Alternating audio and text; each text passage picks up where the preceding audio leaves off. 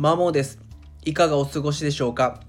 今回は物質的に豊かになっても幸福度は上がらないというテーマでお話をしていきます。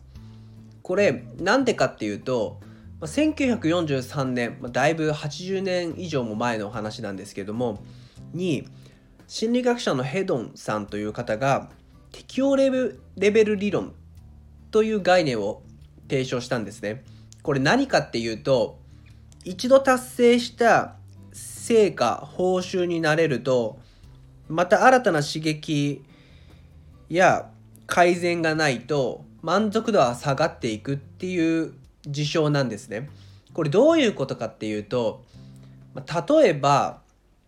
車好きな方が高級車を買いました念願の高級車を買って乗り回しています買ってすぐ乗ってる時ってものすごく幸福度満足度高まっていると思うんですねただ一定期間経つとそれが当たり前になるので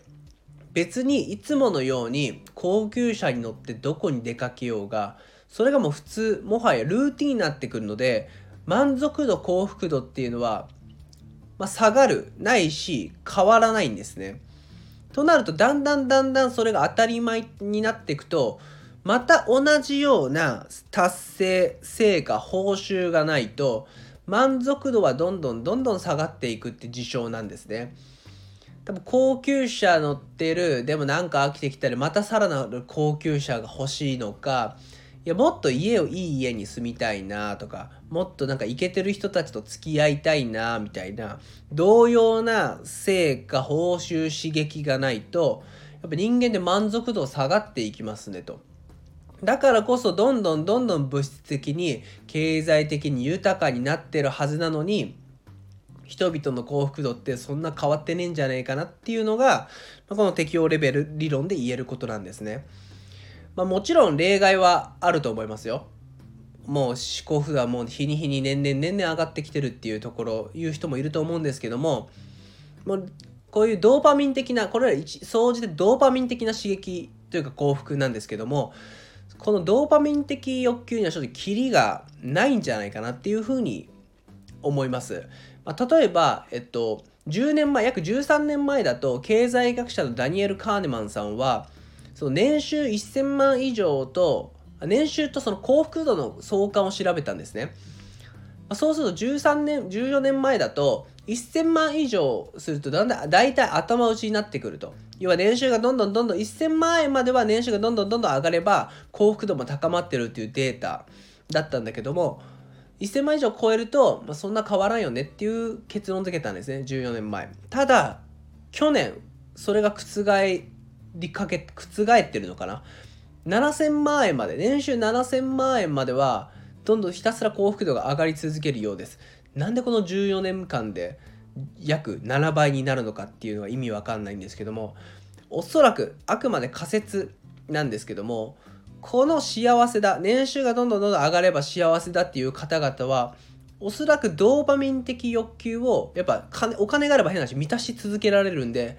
それゆえに幸せって言ってるんじゃないかなっていうふうに思うんですね。だから多分これキリがないゲームに突入してるようなデータだと思います。ただ私のような庶民は夢のまた夢すぎて現実味がないと。じゃあ結局世の中金なのかと。幸福度を高めるには結局金なのかっていう結論付けると、じゃあ我々はどう生かしたらいいんだっていう発想になるんで、結局庶民、私のような庶民はまだ、まあ、今後わかんないですけども物質的豊かさを求めたところでになったとしても幸福度は上がらないっていう前提でじゃあどう生きていくかっていう発想に切り替えた方がいいと思ってます。じゃあ具体的にどうするかっていうとあの人間関係とか健康別にお金でどう買えないドーパミン的欲求じゃ満たされない部分に幸福を求めるっていう発想がいいんじゃないかなっていうふうに思います。もちろん経済的成功を捨てたわけじゃないけれども、上には上がいすぎるので、そのレースで戦ったところで結局勝てないからですね。であれば、身の回りの大切な人だったり、自分の健康だったり、コミュニティだったり、貢献っていった部分を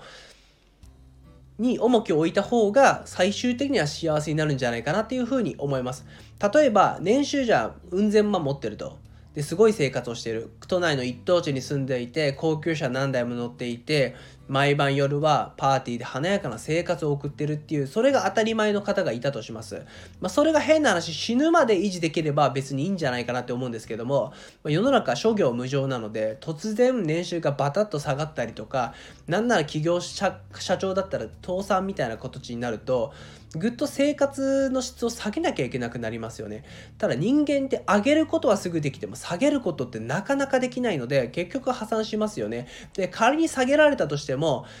その刺激欲求がもうめっちゃ下がるのでとなると幸福度満足度ってぐっと下がることが目に見えてます。であれば物質的幸せお金で買える幸せを追い求めるよりもそうじゃないものを追い求めた方が結局は幸せになるんじゃないかなっていうふうに思います。参考になれば嬉しいです。最後までお聴きいただきありがとうございました。